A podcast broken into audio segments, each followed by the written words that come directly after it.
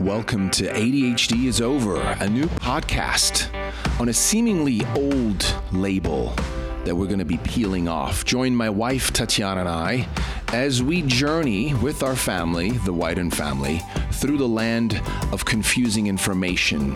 We're going to visit both sides and let you decide because the power is with you. Welcome to ADHD is Over.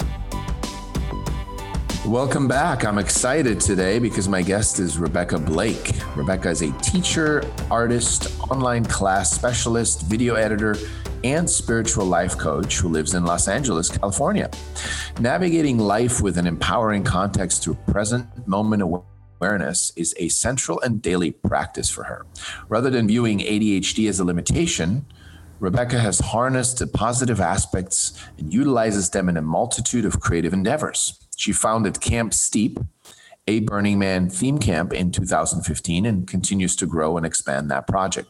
Additionally, she is a talented musician and artist, having earned a Bachelor of Science in Entertainment Design from Art Center College of Design in Pasadena.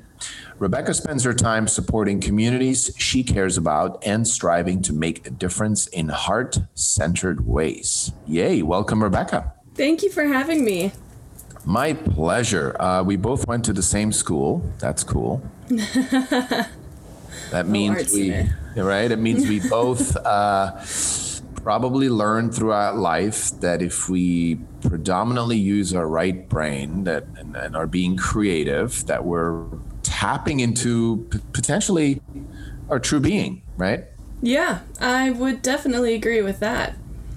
And so we're talking about ADHD, right? This podcast is a what I like to refer to an extreme new view of ADHD. And you don't have to agree with any of our point of views or if any questions are too personal. You know, I always respect the space uh, uh, that this podcast is, which is you're already being vulnerable, courageous. Uh, often we've had guests who share sensitive information and uh, I always want to be respectful of that. Um, other than that, we're just going to have a dialogue around ADHD, and I want to start with like, what is ADHD to you? Um. Oh, I'm I'm really excited about this conversation. I'm I'm really excited to crack into this. So, uh, ADHD to me, you know, I didn't know that I uh, had ADHD until I was in college because I grew up um, I was homeschooled my entire life. Mm. And um, very much a sort of unschooling approach. And I had a lot of uh, agency in how I learned, when I learned, the format, um, what my curriculum was. I got to choose things based on my interests. Um, I would go to book fairs and be offered multiple options in the area of different subjects and be able to choose for myself which one interested me the most. So I, I got to live a life that was um, guided by my interests until I went to college, which was my first time being in a environment that was dictated by uh, someone other than myself uh, as far as learning preferences. So ADD didn't really reveal itself to me as a problem or a struggle or a challenge until I got to that point. Um, and so for me, that context has really guided my approach as a person, but also how I perceive ADD. It was during college that I discovered it as an issue, and one of the main reasons why I was having a really hard time getting through certain things that other people um, were finding easy. It was the first time that I realized that certain things were easier for other people than for myself, and um, and I was so textbook that my therapist didn't even, you know, think I needed to do the test because it was like, oh, that's really expensive, and you're just textbook, so you know, let's just skip to the point. Uh huh. Um, and so for me, ADD is an experience. Hmm. And um and perhaps an approach and uh, and maybe an answer Got it.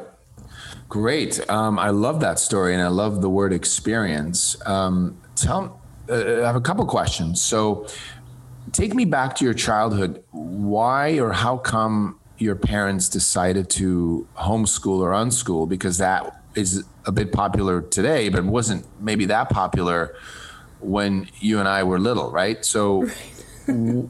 how come? I'm just curious because yay, parents. That's that's awesome. I know, right? Um, I'm I'm a huge supporter of um, intelligent homeschooling that you know is not the the stereotype right the the stereotype for homeschooling is that you're sheltered and that you're not around other kids and right um, you don't get all of this exposure to all this stimuli. Ours was the opposite. We were in theater and sports, and my I grew up religious, so we were at church multiple times a week. We we had all this different exposure, but we also got to be with my mom in particular throughout the day as she was adulting, and um, to we learned how to interact with all different ages of people. Yeah. In fact, in- most interestingly, it was my own personal age group that we had the least amount of interaction with because they were the ones who were in school all day long. so we saw the least of them. Yeah. Um, but what but got my mom uh, or my parents interested in homeschooling? Interestingly, at first my mom was uh, against it, like very anti homeschooling. Mm, interesting. And uh, we had moved. I was born in Texas and my dad's job moved us back and forth between Texas and California a few times when I was younger, and uh, eventually landing us here. Uh, and when we moved to California, we were way south in El Centro, which is just you know right on the border of Mexico, and um, and I think it was someone that my mom met at church who was a foster parent. And she had, I think, maybe seven kids. And um, through a series of conversations, was able to kind of crack my mom's opinion about homeschooling. And to be honest with you, I don't remember exactly what the turning point was for her.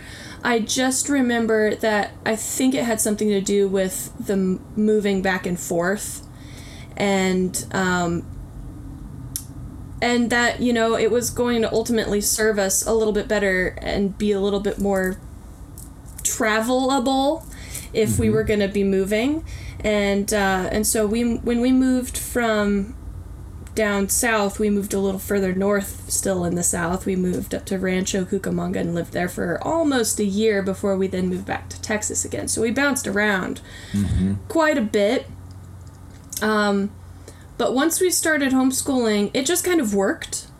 Um, and I have two other siblings, and they were also homeschooled. Mm-hmm. Um, but I think that I'm the the one in particular that knows for certain that um, homeschooling worked out better for me, and was absolutely the best way I could have learned. Um, I think both my siblings now, I have a brother and a sister, I think that they have come into that um, just sort of feeling a, a, sense of privilege in having been homeschooled. Um, particularly the way that we were. We certainly, you know, were exposed to other homeschool kids who had been home for most of their life. Yeah. yeah. Um, but yeah, that that's interesting. And um, would you? So you chose to go to college yourself. You decided yes. you wanted to go to college. Uh, yes, and I would also say that um, that was an approach that was very much encouraged in my family. So, mm-hmm. sort of expected that you would go to college somewhere for something. Um, excellence was definitely very much a part of, particularly my dad's conversation with reality, and um, and so we definitely grew up in a space of you know, striving to do our best. I would say perfectionism was um, something that we had to navigate for sure.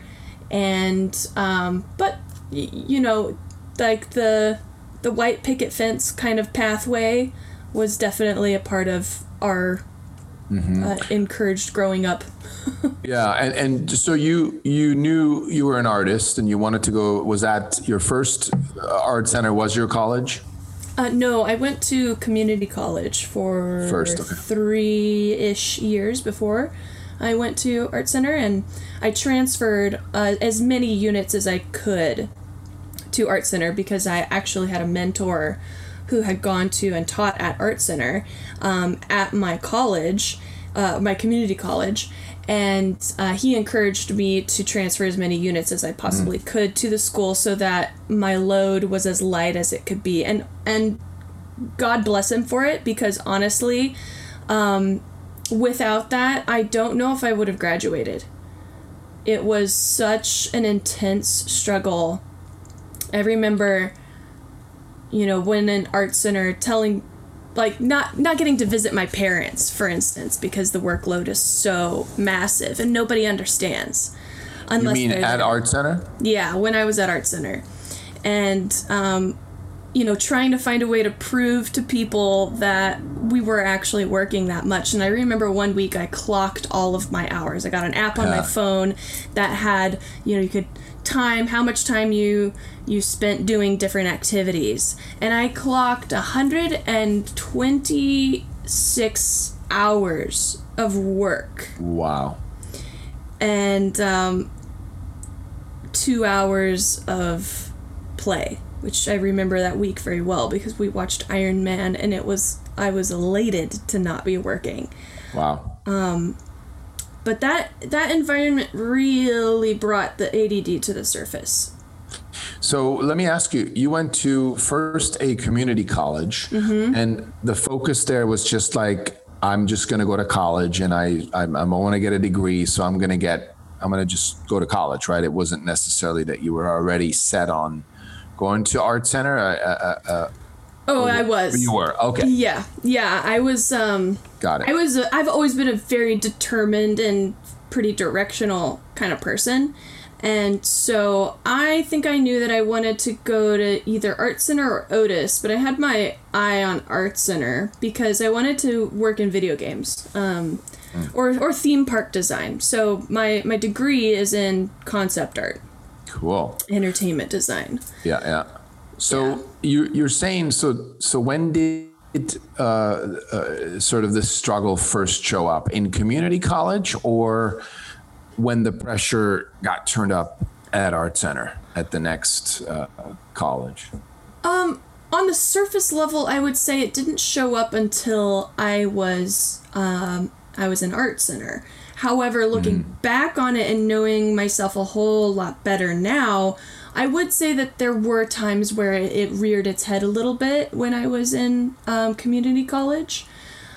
But that only happened um, when, and I would I would say not as a, a way of blame, but just as a way of illustrating when there was a failure in the instruction like that it failed to be interesting or uh, to communicate in a way that I was capable of um, absorbing effectively. Yeah. Yeah. Yeah. So um, let me tell you, you said earlier that your uh, therapist or the person you went to, right, it was a psychologist, I would imagine. Yes. um, said that you were textbook. Do you remember what he or she meant by that, or, or what was referred to, or, or what did you experience that was so textbook? Um, well, uh, the oh my goodness, um, when I get really stressed out is when the symptoms of ADD become almost unmanageable, and so what happens is my first of all uh, my short-term memory becomes just like a, a goldfish, you know. I'll, yeah, just like walk into another room and be like, why am I here? And that'll happen all the time. Um, and then the other thing was is constantly being late, um, and having an extreme difficulty in being able to switch between tasks. So it takes a long period of time for me to go from one thing to another thing that may seem fairly similar to other people. So they may seem like similar tasks to other people. Um, I'll sit there and watch someone just stop doing one thing and start doing another thing and be mesmerized by that.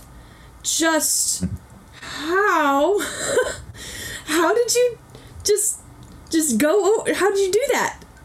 Yeah. Really um that art center was definitely the place where I started to have baffling experiences like that because I was working right next to a lot of other students. We'd be pulling a lot of all nighters. Other people's like style of work was very obvious. You know, you're working right there next to someone doing something with your hands, so you can kinetically observe another person's body language and and how they're communicating with with their mental sphere physically. Right. Yeah, right. and I would see other people doing things very differently from me and not be able to understand what was happening and that would become confusing for me because they'd be producing results a lot faster than I would and I wanted to be able to do that and I would find myself because I'm a very kinetic learner um, and so it's very strange to me to be able to observe someone doing something and to not be able to connect myself with the part of their brain that's working when they're doing it. So I, I started to notice frustration and confusion coming up. So frustration and confusion, um, and then the difficulty of uh, getting places on time. Fortunately, I was uh, I had other people that I was living with, and we would go to the same classes. So yeah, it solved that problem fairly well. But um, or I would just stay at school all night so that I was there the next morning when class started. Um, but uh, let's see what else. Um, uh, well, I mean, there were a few other things that'll probably pop up as we're, we're talking, but those are some of the, sure. the first things that I I remember. Symptoms. Yeah. And did you ever? You weren't the hy- hyperactive type. No, um, I wouldn't say that I externalize that hyperactivity. However, when my stress levels are up, um, it does become more apparent. I don't sit there, I don't have like tics, I don't sit with my hand bouncing on my knee or um, my foot jiggling very often. Um, but I do find that when I'm stressed out, one of the only ways that I can start to recenter is by dancing or going outside in nature or um, physically moving or whenever I'm uh, in a, a happy state or a ideal state i'm very physical very embodied very body centered very um, expressive. And animated yeah That helps. Yeah. It's interesting because I had a, a podcast uh, interview yesterday with uh, Gabor Mate. I'm not sure if you're familiar with oh yeah Gabor Mate. Yeah. i love his work Uh, he's amazing and it was really interesting because he just bring just talking to what you said you said that you know when when you get stressed or when it's overwhelming right the symptoms really start to kick in. And one of the things that he said was that um, as children you know when we're exposed to stress um, sometimes we call it trauma but it's usually stress uh, by the parents or from the environment that one of the ways to react um, that the nervous system reacts is you tune out you you disassociate right? And eventually it becomes this like oh there's so much stress and overwhelm. I can't think. I gotta just i, I gotta leave the room. I gotta you know i can't take it right? I thought it was very interesting because i was going to ask you some questions because you know, one of my favorite sayings is just because there's no drama doesn't mean there's no trauma. Uh, meaning, sometimes people think they grew up in a great household. I did. My parents were together. We, you know, there was no divorce, there was no medical trauma, but there was a lot of stress and anxiety. So I'm wondering, do you, uh, can you recall or do, how do you feel about your family when you were growing up as a kid? uh, perhaps even right after birth or in your earlier years from whatever you remember. Uh, is there something like that that you could perhaps that we could point to as that your nervous system started to be affected, right? Yeah. Um, It's a that's a very interesting question because I I do agree. It's um I think that in certain cases there's obviously certain kinds of trauma that are very Yeah. overt, right? Obvious, But yeah. um, it can also be very contextual and individual to the person. Absolutely. So I had a similar experience growing up. My my parents are still married today, um, and you know they they made a lot of really positive efforts for us, and um, you know are great people. I I love my parents. They're they they really do their best um, at every given moment. Yeah, which they all do. I mean, I would say for the most part, most um, Yeah. parents really work hard. They really do the best they can. You know. Yeah. Um, when I was growing up, I do remember one one time, and it's so it's so silly to me looking back on it, but um, it was so impactful, and it was completely a misunderstanding. I was watching my mom um, have a, a intimate conversation with my younger brother. Um, from the stairway. They didn't know that I was there, and they were making up about something. And my mom gave him this really sweet hug. And I was so jealous. Oh my gosh. I mean, I felt betrayed by mm. that. Like, she didn't love me as much as she loved mm-hmm. him. And How old were you? Oh God, I was probably five, and he was maybe three and a half or something. Uh, very, very, very young. And uh, I decided that I was going to leave. so I started to carry all of my crap out of the house. Wow. I had so much crap. and I would, you know, go back for one pile and move it forward a little bit more. And, you know, it was taking me like Aw. 45 minutes to move this massive pile of junk out the door. And my mom catches me at some point and um, we have a conversation about what happened and why this was going on. And you know, I was heartbroken and it was complete it had nothing to do with her. It had everything to do with how I saw that moment. Um so when you I shared that story because when you asked the question that was the first thing that popped into my mind and and while it's, you know, nobody's hitting anybody and there's no yelling, there's no you know, it was I made it up. Yeah. Yeah. Yeah. And, and you know that's why we say just because there's no drama doesn't mean there's no trauma. Meaning, trauma has such a heavy connotation in in our society, right? Trauma simply is just stress that we haven't been able to process easily, right? Like PTSD is really just extreme stress that hits you and you, you're startled and we can't process it, especially as kids, right? Yeah. By the way, lots of kids with uh, PTSD are misdiagnosed with ADHDs. We're finding out, um, but that's a separate conversation. But my question would also be: Was there any? Because for me, it's always fascinating, right? Um, another expert, Peter Levine, who deals a lot with childhood trauma, talks about medical. um you know, prenatal stress, uh, medical trauma during birth. Like, I don't know if we're, were you a C-section, you know, or was it natural or? I was all of- naturally born. Oh wow! Oh, cool. That's just like our boys. Yeah. Yeah. Um, you know, sometimes there's that, and then there's like stuff where one parent is not around a lot, right? Traveling or absent. So then there's a lack of nurture, or and even like you said, you make up your own story of like, oh, my dad's gone a lot. Well, what if he doesn't come back, and then I only have my mom, and then you see your mom with your with your brother, and you're like, well, and then if she doesn't pay attention to me as much as him, I'm toast, right? right. the stress, the cortisol level just shoots up. So, so that's why I'm thinking uh, like yours sounds kind of like mine. It's not quite easy to put a finger on it and say, oh, that event definitely was it. You know?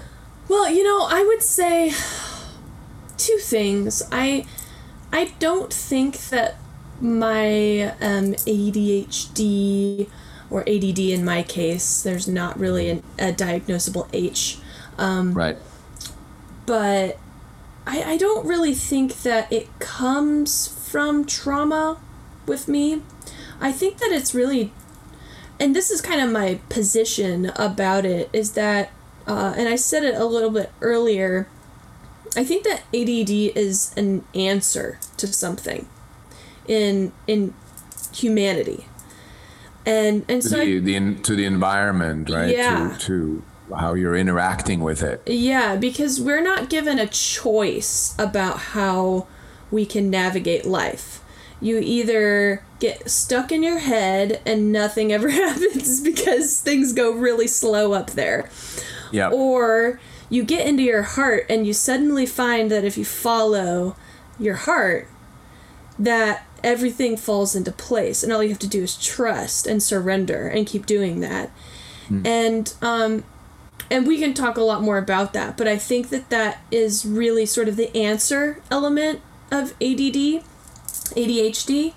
Uh and and I think that also I can when looking back going back to what we were talking about with with trauma and difficult experiences in early life um, you probably could say that the amount that we moved during those formative years was fairly Yeah. stressful because we moved when I was five and then we moved again when I was nine uh, eight then I was I was bit by a dog um, I was Wow. I had I was sort of mauled in the face and I had about half of my face reconstructed. Um, wow. So, but interestingly, I have I really really do have very little trauma from that. Um, the only thing that I I sort of maintain as a, a lingering discomfort from that is actually getting like anesthetic shots in my mouth at a dentist. The taste of that um, is I, I just Yep. I had like my mouth was full of it in that surgery so um, I don't like it but it's not it's not like oh I you know I'm like shocked into another state or having a flashback or um, a nervous system Right. overload it's just like a high a very strong preference against it and it reminds me of that And how old were you? I was eight when that happened Wow, that that must be terrifying, though. I mean, that's oof, like as a parent, you know, I have an eight-year-old. To think that a dog would, I mean, that's I was for very a parent. lucky That's scary. Yeah, Yeah. yeah, Yeah, Yeah. I, I was I was very very lucky. People who are just listening to this audio, they can't exactly see my face, but it came out very well. It looks amazing. I was going to say, I yeah. zero idea, yeah, you know. And I've met you in person. It's not like, yeah, I was very Wow. lucky that on call um, was a world class children's plastic surgeon, and um, and so I got the best treatment, and I actually wore a burn mask for a year that kept the scars from having any texture to them. So. I was very, very lucky in how that was treated. I was also very, very lucky in that I did not maintain any trauma. You know, my my dog is sleeping right here at my feet right now. She, I, I love dogs. yeah, yeah. So I'm Yeah. really grateful. That Yeah, it's interesting. that and that's that's definitely a big impact. And you know i feel like what happens often with our nervous system that you know peter levine talks about it the somatic experiencing where the body stores the the trauma and then it comes out in ways like you said you you you you feel good when you physically move right? When you i have the same thing. Like i like to do i wish i could do this podcasting while i'm hiking you know like uh, that kind of you know uh, so it's interesting uh, that that might have contributed to uh, additional stress but certainly as a kid moving a lot uh, would be very stressful because you know kids as you know we want to feel safe and rooted and we like certainty right we like to know where are we going where who am i talking to How much on the longer? flip when side are we of- gonna get there? I know, right? but on the flip on the flip side of that is, you know, same with our kids. We've moved now since they were born. I think we're in our fourth house, uh, and sort of in a similar area. But now we moved to Ojai, which is a little further away. But I believe on the flip side, our children, like yourself, you become more uh, uh, adaptive and you can reinvent yourself. You can meet new people anywhere you're not stuck you know like in this sort of boxy way of living so it, it, it's a could be stressful could be triggering but it's also uh, my belief is uh, any trauma or stress once you overcome it is a gift right Absolutely. Um, now, uh, did you, when you were, so you were officially diagnosed then without necessarily the test, but it was clear. Um, and then did you ever, did you try medication or are you on medication or? I did take medication um, when I was in art center. So one of the, the main reasons why I ended up in therapy is because I was experiencing some serious depression. Um, there was a, a, you can call it a public humiliation, but um, I there was a big event that happened. I was very at involved. School. Yeah, yeah, at school. Um, I was on uh, student government, and I was very, very active and very visible. And I took a really, really intense stance against something that was happening um, within my department that had a, had to do with the administration and some political moves that were going on. I exposed a lot of people. Oh, wow. Um, I kind of like blew the whistle. Um, yeah. And, you know, some people don't know how to handle information that they don't want to hear. And um, I still to this day don't know who did this, but they printed out my email, wrote slurs about me on it, posted it every four feet wow. in school. And I woke up. Um, actually, I was at Disney for an internship uh, uh, interview sort of a thing, and I got calls from the dean of students and the president of student government. I was VP, and uh, some friends at school, and they were all asking me, uh, "What what's going on with this?" And wow. I was stuck in the bathroom at Walt Disney Animation Studios, bawling my eyes out because I couldn't understand how someone could do something so cruel and. Mm. And you know why would they even do that? Like trying to expose something and so yeah. I, I I took on a pretty heavy um, victim mentality at that that point and I went I immediately dissociated and I experienced really severe depression and um, I actually had to resign from uh, student government because I no longer had the presence to run meetings um, I couldn't keep people in control because my self esteem had dropped so far down. I, I just couldn't bring myself to interrupt people. You know, it was just it it broke my ability to perform. Yeah. And um, and so I ended up in therapy because I was just desperate to figure out what went wrong and, and it was like a switch had flipped. It wasn't like this slow gradual thing it was like suddenly I made my mind up about something and then I promptly forgot what I made my mind up about and took my finger off of the switch and no longer knew how to turn that thing off. And so I um, went through several different therapists before I found myself with one that was quite good and could um, dance with my my brain. Mm-hmm. And uh, it was after many sessions that, and you know, and I'm telling him everything that I'm dealing with. I, I had a, a psychologist who I'd sit and talk with, but I also had a um, psychiatrist who would prescribe things in unison. So. And this was for depression at first. It was for depression at first, and I was very, very clearly dissociative depressed, and um, you know, we did a lot of work on that and it really didn't get me very far. It just kind of kept me from getting worse. and the mm. medication just sort of helped me get through things, but it didn't make me better. And yeah. um and I was dealing with, you know, lots of stuff like insomnia, hypersomnia simultaneously too. Um, and concentration issues, you know, it, it it threw my ADD through the roof. So we, you know, we got but the you, mm the depression. You hadn't been diagnosed that, or you you didn't know at that time yet, right? Right. We got the depression under control, but then the stress, the impact of the stress is still there, and so the ADD is then just kind of what's obvious at that point. And mm-hmm. he's like, it's it's it's very clear that this is what you're dealing with, and I had done, you know, I was curious about it. Would go home and do all these different tests and things online, checking myself. You know, I was very, I've always been a very curious person, very interested in kind of dissecting myself and seeing, like, why is it that I'm so different from other people? And it became very obvious in college, so I was doing a lot of that sort of inspection, trying to figure out how to get myself back to zero. And, um, and eventually you know after long conversations with my therapist he was like this is what's going on why don't we try medication because medication works very differently for people who uh, have ADD than people who don't so if we try some and it produces a certain result then we'll we'll know one way or the other we'll know What, is what did he mean by? Uh, uh, I'm not sure if I understood. You mean the difference between ADD and ADHD, or he? What did he mean by if you try medication, it'll be If you- different for people? Well, so people who don't have ADD, Mm-hmm. the medication for ADD is different. It it their brains Oh, yeah, yeah. respond very differently to medication rather than you know a person with ADD.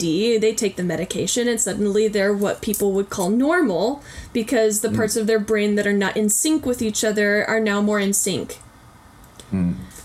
So so that was one of the he was kind of like well you know you could either do this thousands and thousands of dollars worth of you know dia- diagnostic tests or you know we can take my word for it because honestly this is all fairly textbook and try the medication and depending on the result you get there we'll definitely know well i did the medication and it was very clear that it was working for me In what way? Uh, was it Adderall or something like that? Yeah, I did. I went through, I think, three different types Okay. of ADD medication. I tried Vyvanse. Um, Yep. They put me on Vyvanse first just because that's kind of standard to make sure that people aren't going to abuse it. Um, wasn't an abuser, so uh, eventually it made more sense for me to go on to Adderall, which actually did work better for me. I had a manic episode on Vyvanse, very interestingly Um, but that's the and that's the only time that's ever happened and i'm sort of grateful that it happened because for that that period of time that i was on that med now i know what a manic episode is when i when i see it happening i know but um i never had any problems like that with adderall uh, and so that's that ended up being what worked well for me and Um, what, what were the main, the major differences that you felt? This was at school, right? You're still I at was at Art. Center. yeah And what did you notice right away, or how did it affect you?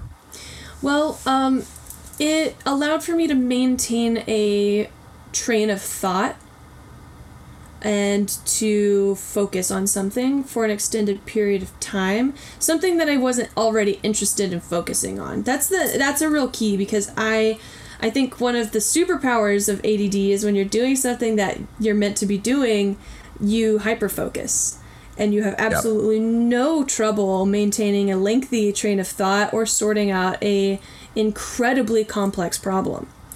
Um, but on the other end of that spectrum is if you're doing something that is against your true nature or against your path or your, you know, however you want to put that, uh, it's basically impossible to get your brain on board with it because your heart just says nope, nope, nope, nope, and it cuts your train of thought up into little tiny pieces.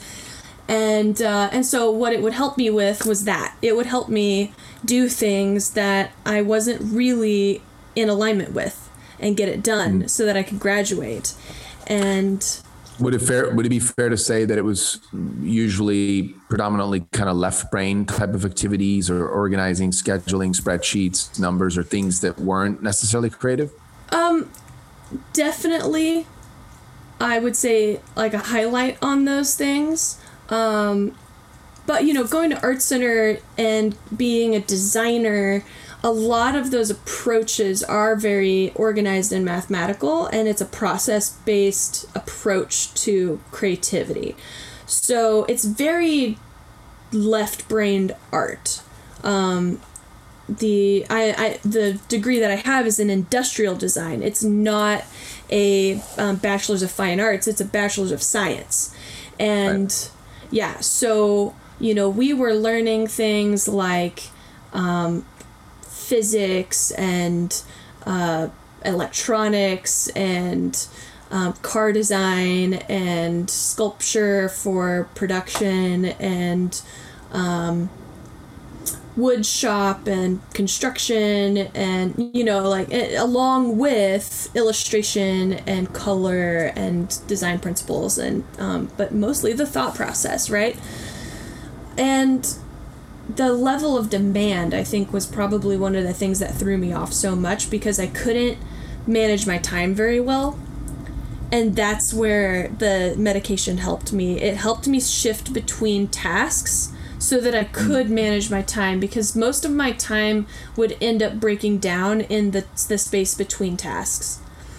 And that was where I could just end up in a black hole. And uh, and so the medication helped with that. It helped me with whatever that thought process is that stops you from being on time places. Like you just end up in a, a time warp. You have no idea how it ended up being this hour. And Yeah. you know, and you're like, well, shit, I gotta get out the door. Um, it would help. It would help stop that. I and I still to this day don't know what that thing is. I just know when I'm feeling it. Um, but it would it would prevent me from going into that that time warp zone where time would just kind of flow weird. And are, so are you still on medication today or how or did you how long were you on medication for? I was on medication for, I think maybe, maybe two years.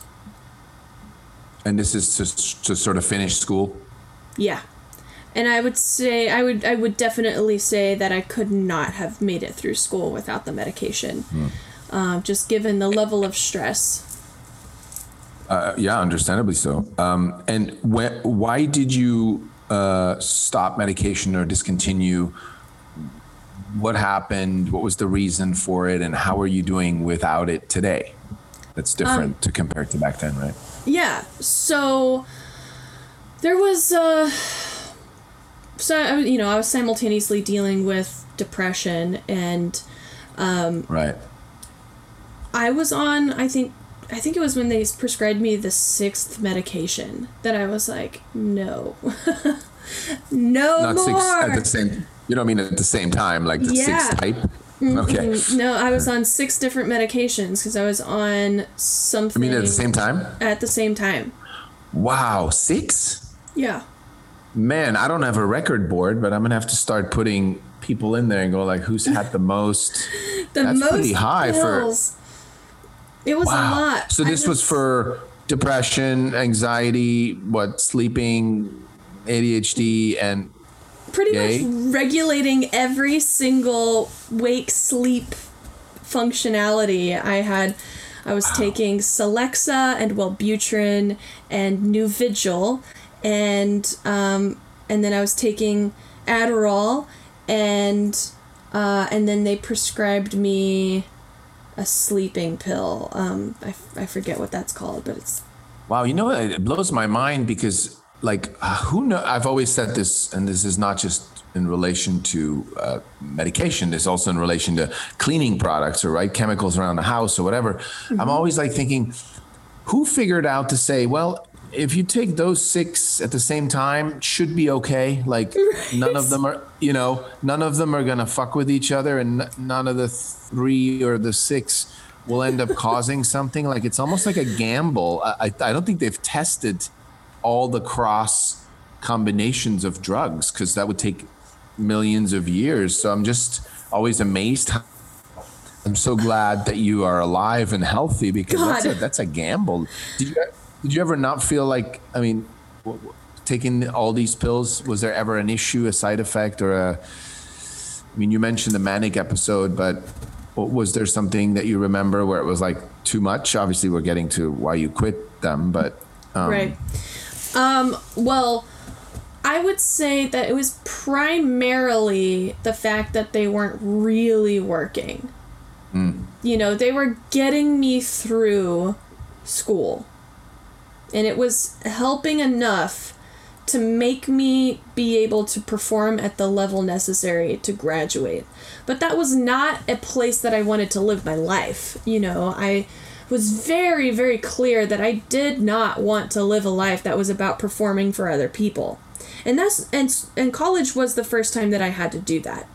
It was the first time that I had to conform myself to a standard that someone else created. And I just knew that wasn't right. Not like there's a right or a wrong, but like it wasn't what I was meant for. It's not what I'm here for. I was just real, real clear about that. And Yeah. it was evident in the fact that in order to even be able to meet the most basic level of this standard that someone else had invented, I had to pump myself full of all of these chemicals that were going to change the way that my hormones and neurotransmitters operated in order to, you know, fake it till you make it in a really severe Fun- way. function, right? In order to be a productive citizen. You know, it's interesting unquote. because, quote unquote, right? um, one of our other experts, uh, Thom Hartmann, who's now no longer an ADHD, you know, he's done his ADHD stint and was a psychiatrist, but now he's into, uh, he's a political talk show host and very successful. But he wrote a bunch of books on ADHD. And one of the things he always said was that he would say ADHD starts when kids go to school. And now it's changed over the years because we're now medicating kids as as young as two years old. I found out the other day it was a two year old, one of the first I've heard. And you know, it is what it is. I'm not anti meds. I'm I'm anti making meds the first line of defense or the you know the first option. Yeah. Uh, but my point is that his his point was, uh, and it's slightly different with you because you were homeschooled or unschooled, is that when kids first go into a structured environment, the way you just described it, where there's now a performance expected and a comparison to other performers, right? And there's a there's a competitiveness that's totally expected. At the same time, everybody gets a participation award, right? In in uh, preschools and kindergarten and all that stuff. It's kind of like saying, let's not compete. But then once you go into, you know, elementary school, it's already the race is on, right? right. And so I always find that idiotic. But anyway, he said, you know, what ADD starts when kids go to school and it stops when they graduate. Mm. And you're not you're not the first person that I talked to that said, you know, once I graduated and once I kind of started my own business and did my own thing, yeah, I'm still different. My brain still works differently than other Yeah. people's and I still forget shit, but I don't really feel like I need medication or have really strong ADHD. So it's just interesting. It reminded me of that. You know, so you were done with college and then it was it just was it like you just went to the therapist and said, "Hey guys, I'm, I think I'm going to wean myself we're going to wean myself off here. I we're going to wean even, me off." I didn't even do that. I was just Cold like turkey?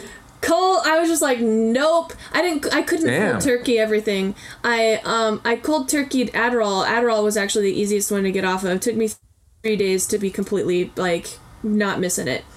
Um, but interestingly, the hardest one to get off of of was Celexa.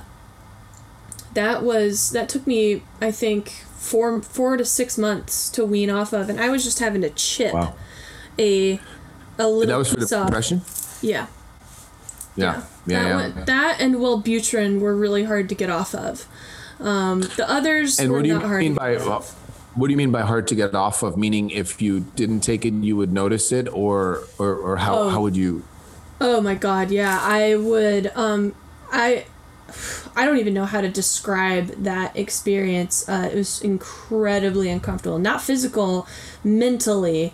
Um, I would be just incapable of uh, managing my thoughts and connecting thoughts.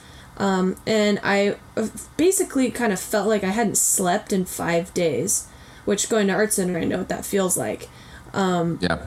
It's uh, it's a really yucky feeling, and I I felt like my brain was just you know if I if I stayed off of it for a couple of days, I I I felt like something bad was happening to my brain. It was very very very uncomfortable extremely noticeable and um it, it just yeah i i wish i had better Crazy, words for yeah. that but it was it was Yeah, yeah. an unparalleled level of mental discomfort we'll just put it that way I was going to say anything that's uncomfortable or discomfort is a good word probably to use. Yeah. yeah Wh- How were your parents about this? Did they know about it? I mean, you're an adult, obviously, but did you share it with them, and how did they feel about it, or what was their opinion on taking that many drugs at the same time? you know honestly they were supportive um and my mom you know i grew up bless her uh, because i owe a lot of my what saved me to my my mom and how i grew up Um, sh- I grew up with nutritionists and chiropractics and uh, herbalism and all of these sorts of things, and yeah. uh, and that is ultimately one of the things that that saved me from meds. Um, mm. But health and um, striving for it in a natural way was something that I grew up with. My mom knew that taking all of those meds was not a great thing, mm. but she also supported me in my goal to graduate and to overcome that because she knew that I, I would be a very incomplete person if I hadn't beat that. Just not um, not for anybody else but myself either. Right, you know? completed. Yeah. Yeah. Yeah. Yeah. I am. I am yeah. something of a completionist, not not religiously, but um, there's certain things in my life where when I set my mind to it, if I don't, if I don't complete it for some reason, um, if I don't mm-hmm. push myself, then I'll always wonder what would have happened if I had. Um, which it turns out actually that all of the struggles that I dealt with in Art Center were the fuel for the greatest transformation that I ever experienced. And I wouldn't know that for another year after I had graduated. Um, but uh, it was instrumental for me to get off of all of the meds because I wanted to know what I was like. I wanted to know where I was at. After a couple of years, I wanted to know who who I was without all of that stuff.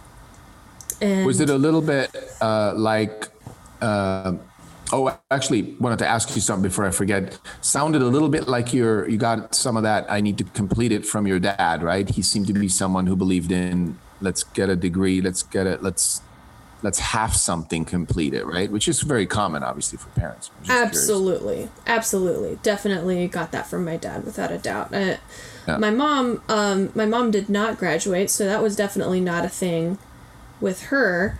Uh, it's yeah. not a story that she carried around. Um, but I've always classically identified a little bit more masculine, and um, and so that that sort of more masculine approach of you know get a degree, get get a job, get a, you know that was more something that I identified with than you know get married, have kids, like be a housewife. That that has never never been um, on my yeah. mind. So it's interesting different. that. Uh, yeah, no, that's great. I'm, I'm glad you used that word because often, you know, it gets a lot of heat when I talk about masculine and feminine energy. And we both have it, right? Men and women, we both have it. It's a it's a matter of balance and and how it's used and when it's used. And you know, if you're in a partnership, uh, it doesn't have to be heterosexual. It's the same for, you know, LGBTQ. How many have we added some letters I'm forgetting? LGBT QTA. LSTMF. Um, you know, it doesn't matter because there will always be a dance, right? And yeah. what what I'm finding, what we've also found in our research, is that when women um, are uh, sort of not, I don't want to say conditioned, but you know what I mean. When they're conditioned to create certainty in life, um, that is actually a masculine's uh, a masculine trait, and it's the traditionally the men's uh, not duty, but we're we are wired that way. Like I, as a man, as a husband of my family, I'm wired to provide certainty and safety for my family. It's just what it is. Yeah. And and if you take a, a, say a lesbian couple, you'll have one of the women more likely to be that person, right? It sounds like from your dad you got that like get get a degree, that's how you get a job, make money, and then you'll be independent and you, you're strong, right? Which is yeah. certainly a great, great quality, right? Um, but what we're finding nowadays is that when uh, uh, when women are pushed into that direction, and it's like you said, it's you're, you're being in the masculine a lot, right? Then it's stressful because women aren't wired to to to do that. They can, right? A woman can be a CEO, of course, no problem. But the amount of stress that's that's uh, uh, what's the word projected at that at that woman is intense.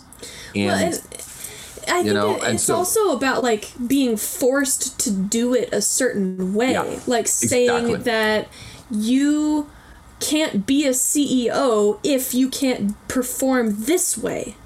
You ought Exactly. to be able to do this and and what I've discovered is that you can perform at incredibly high levels from a heart-centered space where you're being Yep. simply guided by a principle and a goal and Yeah. and that is an emergent reality so you're embracing surrender and um, and trust and faith and uh, you're practicing all of these principles right but you're and you can even sit down and have a plan but ultimately when you're doing it you're in this more feminine space of receiving everything as it's it's coming and you're mm-hmm. you're reacting to it in a way that's driving towards that goal and principle and and, and it comes to you it will come to you but Yeah. i have not experienced a failure in this area it works That's awesome. Yeah, yeah.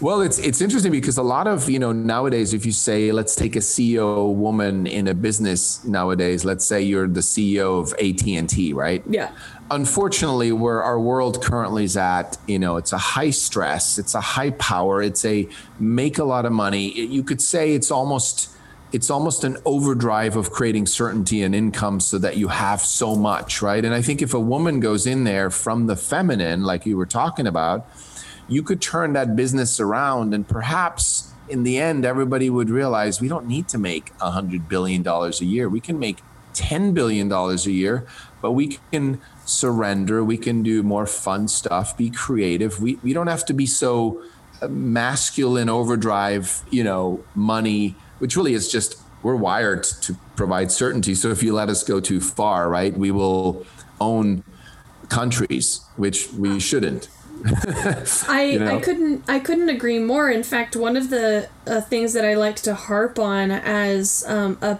a potential like one sweep solution for the planet is um, to abolish the GDP and to measure like measure for something human.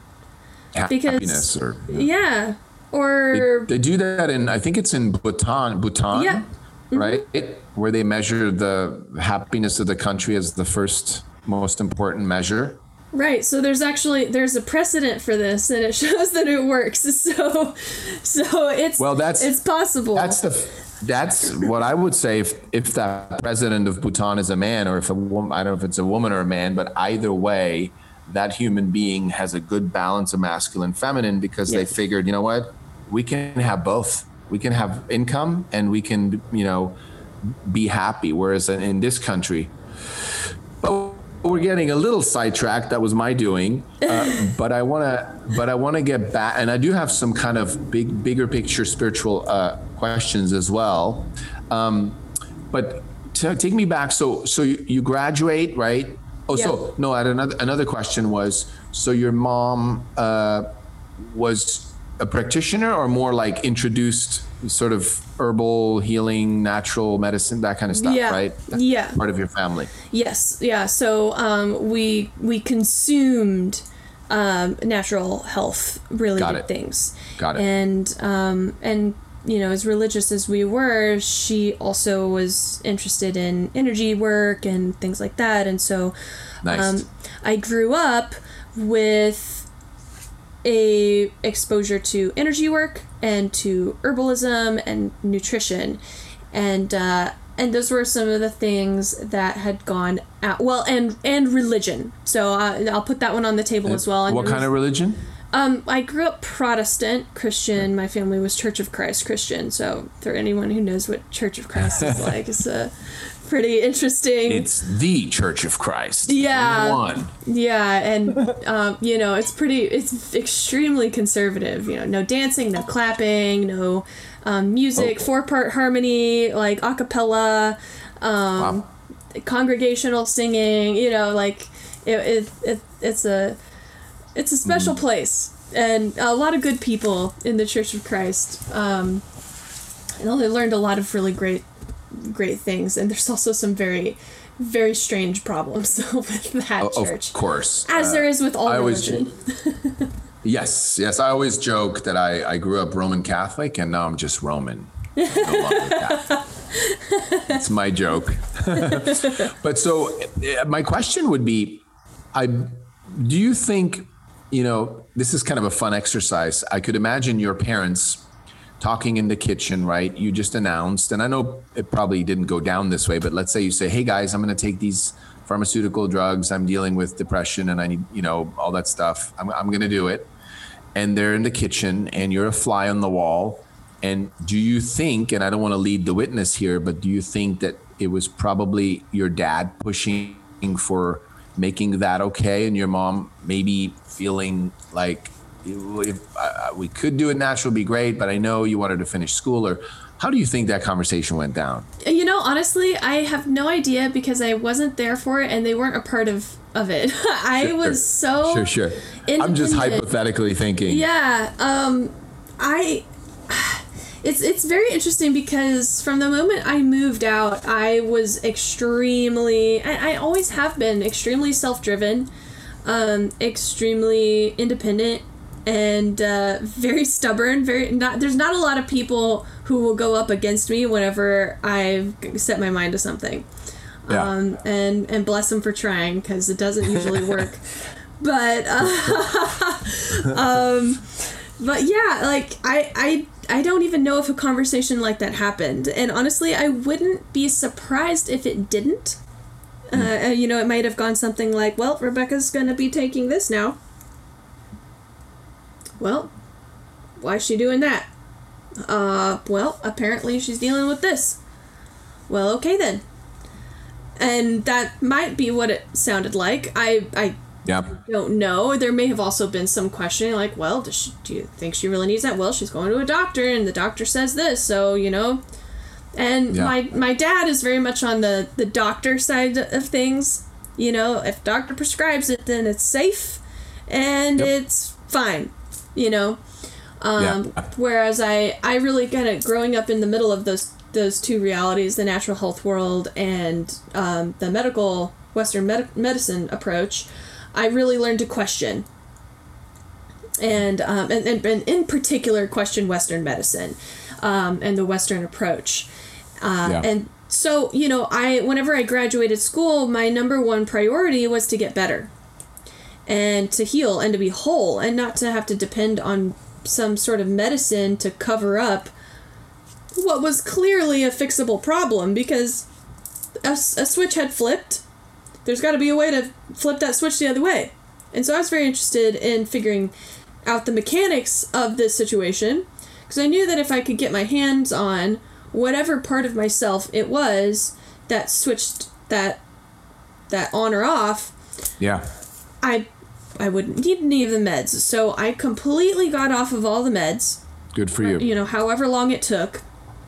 Um, and I felt better because one of the things, you know, particularly with the ADHD medication, um, I is like my chest would feel compressed. You have to monitor your blood pressure every day because, uh, you know, you just by taking it, your blood pressure goes into a medium zone, and you have to make sure that it's not going into a, a dangerous zone, right? So yeah. the I could feel the pressure on my heart physically, and and that was a great thing to leave behind because ultimately it felt kind of yucky. It felt like I was dirty yeah. Um, so to to feel just like I could take a free breath and um, to not have that mm, that buzzing uh, was really, you know, welcome. Wow. Yeah, um, yeah. And then getting off of all the rest of it, but uh, I I decided to incorporate in the things that I had left behind whenever I went to college, thinking that maybe there was some sort of answer in those things. So I prioritized my health in a natural way, nutrition,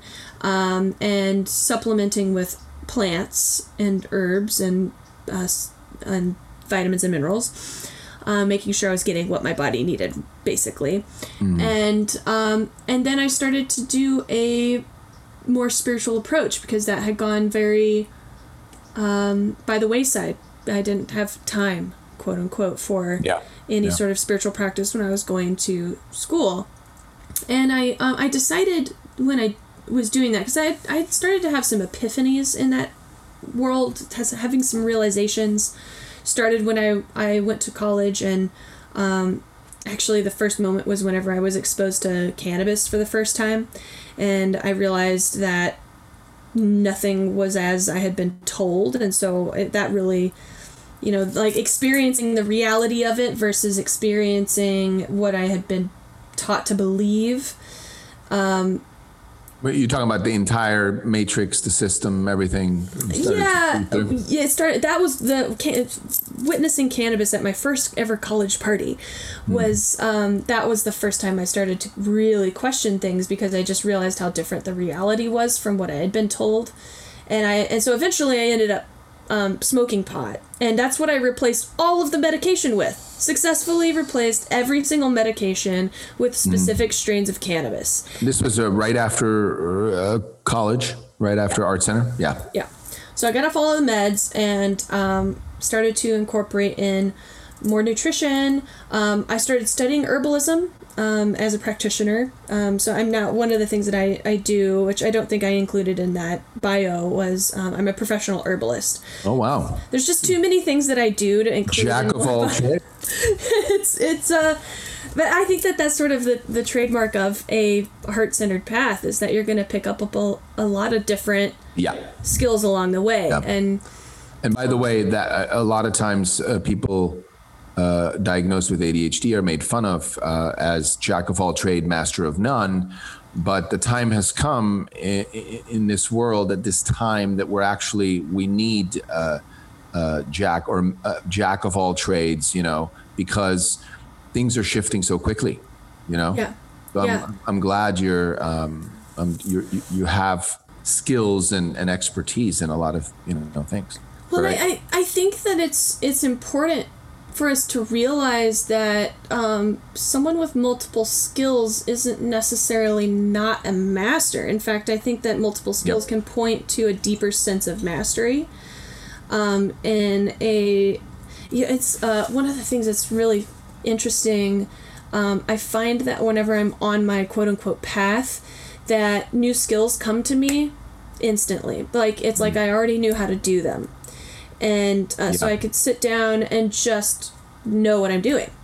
And I know, you know, I maybe witness somebody do it once or twice, or, um, but like when the time is right, this it just comes to me. Yeah. And so that that's how I've picked up all of these different skills as I've gone along. And um, sometimes I have thought that, you know, oh well, that was a short-lived thing, and I'll never use it again. But um, this year, I actually ended up um, saving the business that I work for by using skills that I had thought I were retired for forever.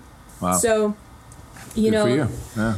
it's it's never it's never too late for those skills that you thought that you would never use again to have a meaningful use. You know, I, I, I had some, uh, I had a therapist uh, in the early 2000s and it, it was just it was like I was confused. I didn't know really what I was doing in life, and I just thought I'll go see someone just to talk. And and I remember telling her, she's like, "What are you good at?" And I said, "Well, I'm." I'm, I'm a DJ. I can do music. I can uh, photography, filmmaking. You know, I can. Uh, uh, I'm advertising. I'm you know all, sports, all these things. And she's like, use all of them. And I was like, yeah, but how I can't, it, it, you know, and nowadays, like literally 20 years later or 18 years later, I am using all the skills, yep. you know, so it just took time for me to find what I really wanted to be passionate about or what I was passionate about. And then all the skills came in handy. That is so cool to hear you say because I have the same experience. And I remember there being a time not too many years ago where I wondered if my life would ever come together in any meaningful way. Yeah. Yeah. You know, it just felt like all of these uh, planets out in the far reaches of the solar system of me yep. that were never going to align. But, um, you know, trust. Yeah. That it's going to come together because if you're following if you really have a, a consistent commitment to a purpose, I, I really do believe that um, all of the things that all of your life experiences and skills and whatever has come of them um, will yeah. will show to have meaning and, and fulfillment totally. in that. And yeah. I think it's what you just got me present to. This is my own interpretation of it. You know, we're running around in life uh, wondering what our purpose is. well, our purpose is to keep growing and healing. That's it. There's no like, like once when I'm on that path, what I'm supposed to be doing shows up because I'm healing, I'm transforming myself. And then I get inspired about things and I do them and I'm like, oh, I'm fulfilled. There's nothing else I'd rather be doing, right?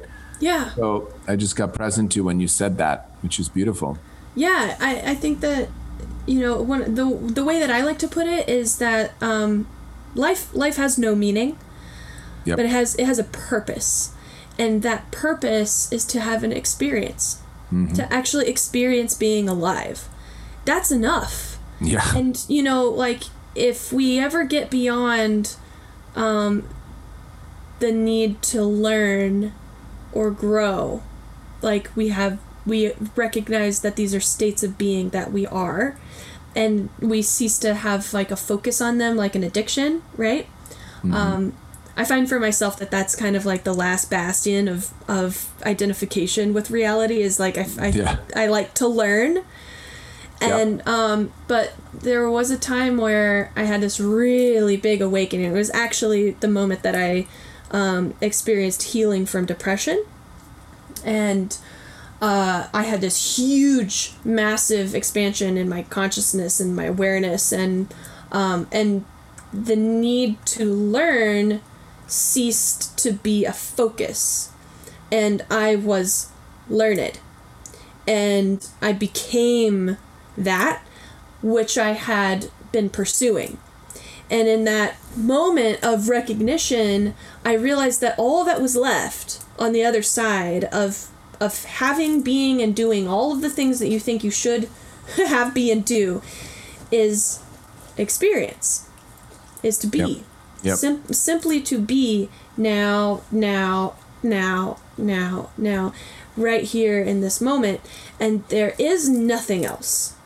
There, I mean, ultimately, there is nothing else. Everything else is just this conversation that we're having. Yeah, yeah. And what's interesting is, if I may loop it back to ADHD, because something you said earlier, I made a little mental mark.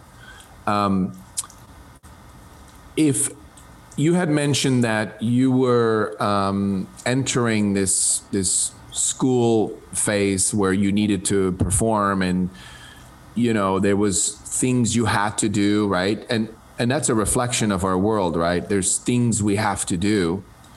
And the question would be if you didn't have to do those things if you could just do and I don't mean whatever you wanted to do, as in like, oh, I'll just go party and lay around lazy, right? Most people would say, well, that's not, you know, but I'm, I'm really thinking if you would do whatever you wanted to do, like inspired moment to moment to moment, right? Yeah. Would you still have ADHD? Or, and, and let me take this, let me rephrase this just to be clear for my, my sort of people that follow our show. Would you still have this thing that we call ADHD? That's a really, um, that's a, that, that question's exciting to me. It- It's interesting, right? I've never thought about it myself. I never posed it that way. But since we're talking about this beautiful being moment to moment, right? I think that because okay, so to me, ADHD slash ADD is something that is observed often. Mm-hmm. Right? So people look at you, they label you different, and then they give that kind of difference a, a name, and they call it ADHD, and you know, we're done. Yeah. And um, But it's but it's observed in seeing you interact with an environment that isn't what you choose to and love doing, inspired doing moment by moment, right? right, The friction is what they they're observing. right, Not not necessarily the thing, the Yeah. whatever we call it, disorder, the you know, symptoms. It's the Right. friction. Yeah. Right, people are observing symptoms, but the symptoms are only arising because of the rigidity of the system. Yeah. Yeah. And it's your it's your response to the fr- your struggle with or your response to the friction which is seen as a struggle and then it's a symptom and then yeah so let's let's see if I can actually uh, illustrate this mental image that I have of what's actually going what I think is actually going on in Cool. consciousness. So inside of the system, the system is rigid and it continues forward and it does what it does the way that it does it and it does it the same way every single time. But consciousness is ever expanding, changing, and um, evolving, right? So as that evolution is occurring, there's all these new spaces opening up inside of reality for opportunities of action and opportunities to manifest things that are intended to manifest as a result of that expansion, right? Mm-hmm. Now, because you have a system that is repetitive and isn't changing and evolving with consciousness itself, there are now all these gaps. There's all these blank spaces where stuff is supposed to be happening, right? Stuff is supposed to be happening there in order to manifest the reality that is changing, evolving, and emerging as a result of that phenomenon, right? Yeah. Well, people, humans, are con- the expression of consciousness in physical reality. We are choice. We mm. are free will. That's what we are. There, nothing else has that. We are the existence of free will in the universe. And so I think that ADD is the answer to the blank spaces. And we seem to bounce around a lot to other people because the people in the system are following the train tracks. But we're filling in the gaps. Now, when you say the answer, you mean the response to?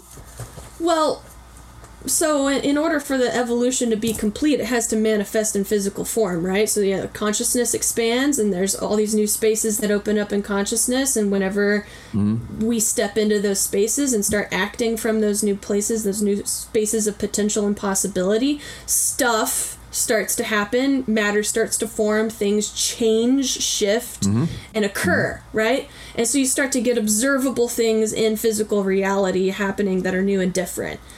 But inside of a system that is doing the same thing over and over and over again, all of those new spaces can potentially go completely untouched. So now consciousness has to put in some, you know, some tricksters, some some beings that are willing to bounce around, adapt, change, and be a little odd mm-hmm. so that something can happen in those new spaces. Sure, sure. And uh, and that's that's what I think uh, yeah, we are okay. as the answer. We're, I think I I get I get you. Yeah, I think I I got there in my own way, which is I've said this from the beginning of this this uh, project is that um, kids who are diagnosed with ADHD actually are better suited to adapt and and reinvent and really take us to the next level of evolution in this society, right? Hence, yeah. superpower. Now, yes, we can't do it with just people with ADHD. We need the opposite brains, which are the farmers and the hunters, right? They need yeah. to work together because in this world, in the current system, the way this world works or functions well is because of spreadsheets and because we've created time, because we've created money, because, you know, if those things w- didn't exist, again, we wouldn't need we wouldn't have this friction with the what you call as well the system right? Yeah. Uh, if you go to school and suddenly you have to sit down and you have to pay attention to stuff that's boring and nowadays you can youtube or google it so it's outdated and you're like what the fuck am i doing here? That, that's not your issue. It's not like you have a disorder. It's that the system is bringing up that friction you have with the environment. Yeah. And now it's seen as a often defiance or you know checking out or not interested or you know um, and then it's a disorder so right. my next question would be do you have you personally and you can we can also make it uh, general but do you have any benefit today to still identify yourself with adhd um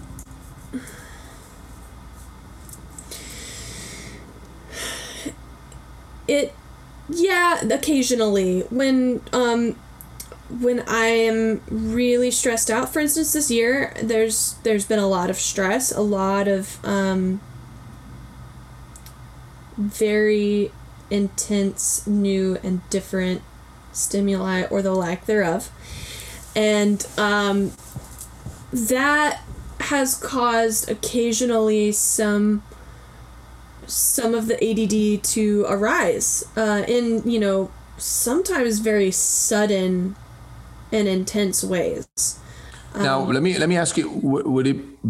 But wouldn't you be able to say to, let's say, you're with people or at work or whatever, to to call it stress, not ADHD, or you know, I'm trying to see what benefit do you get? What uh, you know, landmark terms. It's like, what's the payoff people get? Well, yeah, like those moments, right? Uh, but I, I don't mean uh, this in a negative way. I yeah, just no, no, no. I, I. I gotcha. Um, the everybody else is stressed out too, though, right? But they're still able to do things in a certain way. Um, when I say, well, I'm stressed and my ADD symptoms are really sh- like Mm-hmm. rearing their head, I tend to get a little bit more compassion and understanding. Got it. Um, so the payoff would be to be feel understood, uh, or feel what's the word when you feel, uh, yeah, like it, it's a. They go, oh, I see, versus you're just crazy, or you're not present, or you hate us, or whatever. Right, right, right. Like it there's there's suddenly a a good explanation for why my performance is suffering a little bit more than everybody else's or, you know, something like Well, that. I was just going to say it's interesting because, you know, one of the things uh, that's that keeps coming up when speaking to experts, or or just people with ADHD or parents of children with ADHD, is like, well, you say it's the environment and you say it's distress or trauma or you know school or whatever, but uh, you know we have four kids and only one has it. Well, yeah, because every single child is different, right? So it's almost like you said, oh, the employees around work, they're also stressed, but they're they're doing fine. Well, they're not you, right? They're Yeah. different people, so they might be doing okay.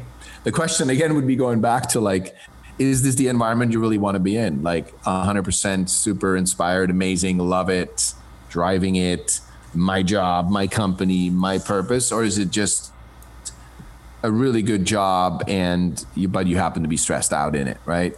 Right, we could right. take it we could take it almost also as a red flag of like you're in an environment that's not really suited for you at that moment.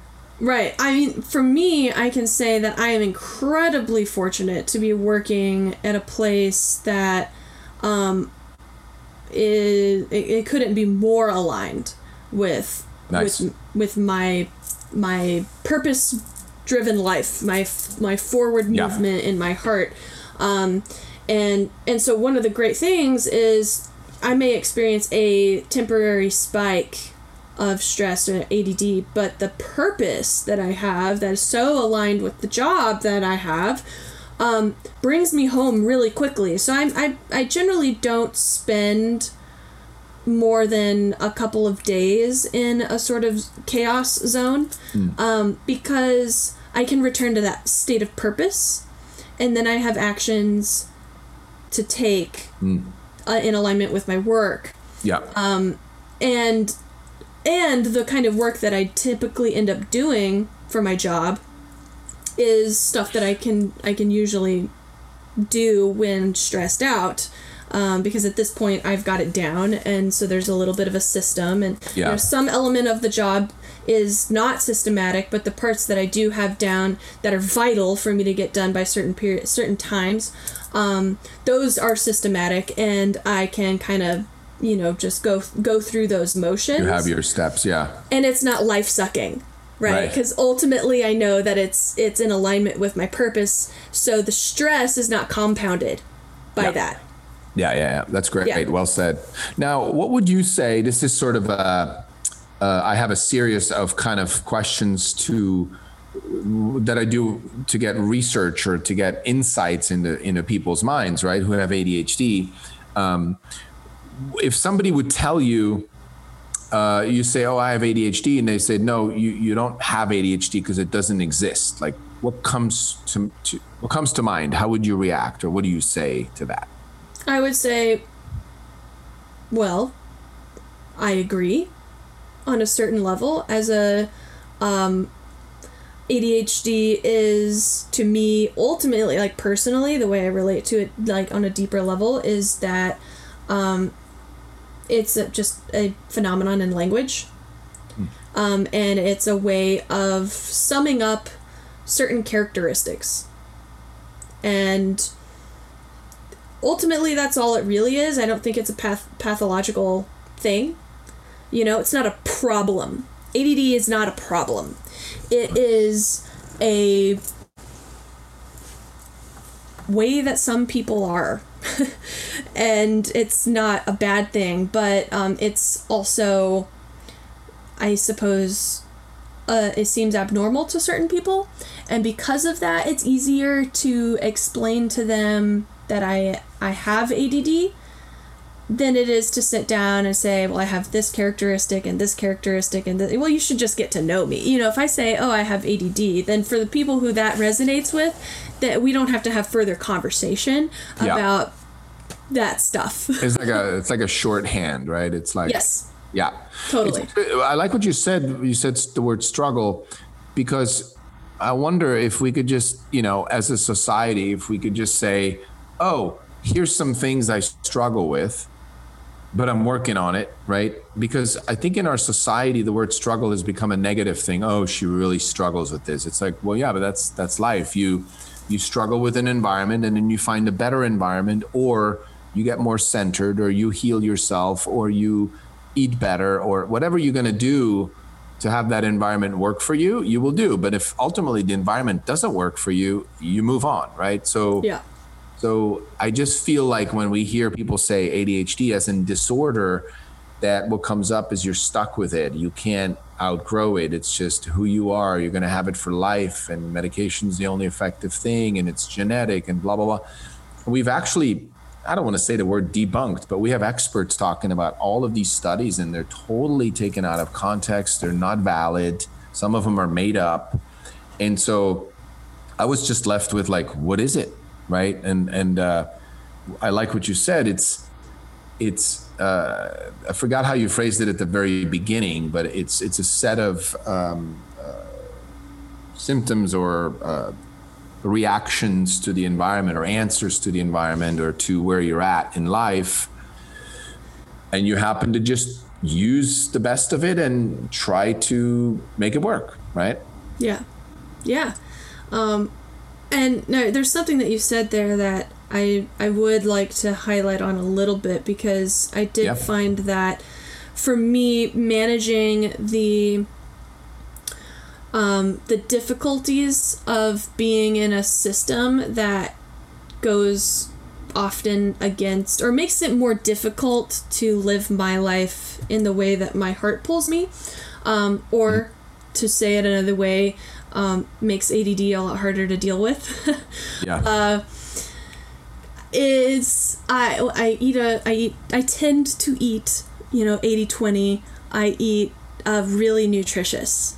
Um, and lots of green vegetables and you know I um, I'm an herbalist so I use herbs and supplements and make sure that I'm getting all of the uh, building blocks for good neurotransmitters I um, I like nootropics are amazing um, and I like to take certain nootropics to uh, help with brain function and um, and things like that, um, just to make sure that the chemistry is balanced out. Um, but I found that the biggest the biggest support, the biggest help for me uh, is two things: things like meditation, meditative practices, things that get you into your body and clear your mind yeah. Um, so I really love like real tantra, not not sex. Like a lot of people don't realize that tantra is not a, a sexual practice; it's a spiritual practice of embodiment. Um, I find that it is in, an incredible help to look at those concepts and to sort of adapt those into your way of being because I, I find that they're fairly natural for quote unquote ADHD people. Um, to be embodied and present is a very cornerstone uh, power of ADD. Yeah. Yeah. And the other thing is, um, you know, the place where we met was Landmark, and that was a really big turning point for me because it gave me tools to eliminate um, narratives, unproductive narratives. And I find that unproductive narratives were actually sort of an addiction that made it a lot harder to navigate my mind in a uh, efficient way. So I became a much more efficient thinker. Um, in fact, I find that the more I'm in my heart, the less I think at all. Um, and so to completely release the need for thoughts to drive your actions.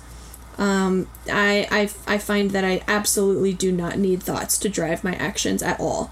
I can be completely free and clear of thoughts and have uh, complete and total faith that my my heart is driving my actions in a way that is aligned with my my higher purpose. Mm. Um, and you know, and I keep realigning myself with that purpose every day and at any moment, anytime I I feel like I'm in question. What's my purpose? Um, what am I here for? I, and I have you know answers to those questions. It's not like that changes. I I'm very I have very clear answers mm. for for what those are. So I I check myself and nice, I nice. operate based on virtue as opposed to morality. Um, so it's an ethical approach as opposed to a rule based approach. And I, I've found that the more I, I get my hands on that kind of an approach, the uh, more effortless my life is, and the less I appear to have ADD in isolated moments. Now, if you were to look at like a map of Rebecca from like the top down and see all of the places and communities and things that I do and bounce between, that would probably be one of the most telling things that I'm an ADD person because um, the level of variety in my life, the level of adaptability that I have, mm-hmm. um, and the um, amount of stimuli and experience that I like to hold. Um, I have multiple different community, big communities in my life that sometimes don't have a lot of crossover. But I just find that I love to have all of these different experiences and they don't necessarily show up all in one place. So that's where it's the most interesting to be me is to have such a wide variety of experiences and ability to be with them and I notice that other people get so caught up in their interpretations and judgments and things like that that they can't really experience things. But that's what my life is guided by is is experience and mm. and the the width of experience that we can hold. And and it's just a delight. I don't i, don't, I wouldn't change my brain for anything. For anything. Yep. Yeah. yep. I'm and same here you know i was never officially diagnosed i did it twice for the film uh, just and I took meds for the film just to kind of you know supersize mm. me, kind of try it out. And I was clear, same thing. I was like, I can get there with some coffee, with meditation, breath work. I can, mm. but what I've done, you know, really heavily is I started really uh, focusing on doing mostly what I want to do and it wasn't easy at first because it's like how do i make money and how do i support the family? And but i got i can't just do podcasts and there's no income you know?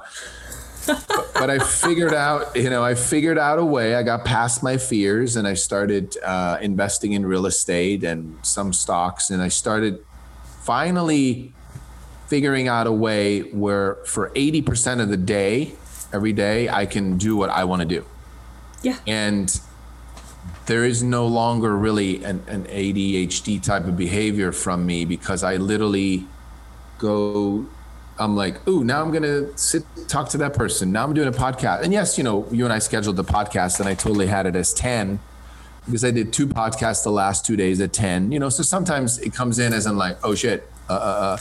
But it's yeah. very, very few incidents, you know, because it's yeah. driven by passion and I love it. And yes. so so what I'm hearing is a similar thing that you're you know you've carved out a path for your your being or your brain to feel at ease and at home and inspired and comfortable. And you know you're reducing the amount of friction and struggles. And isn't that kind of what life is about anyway? You know like find be in the flow and really right? I i i think so.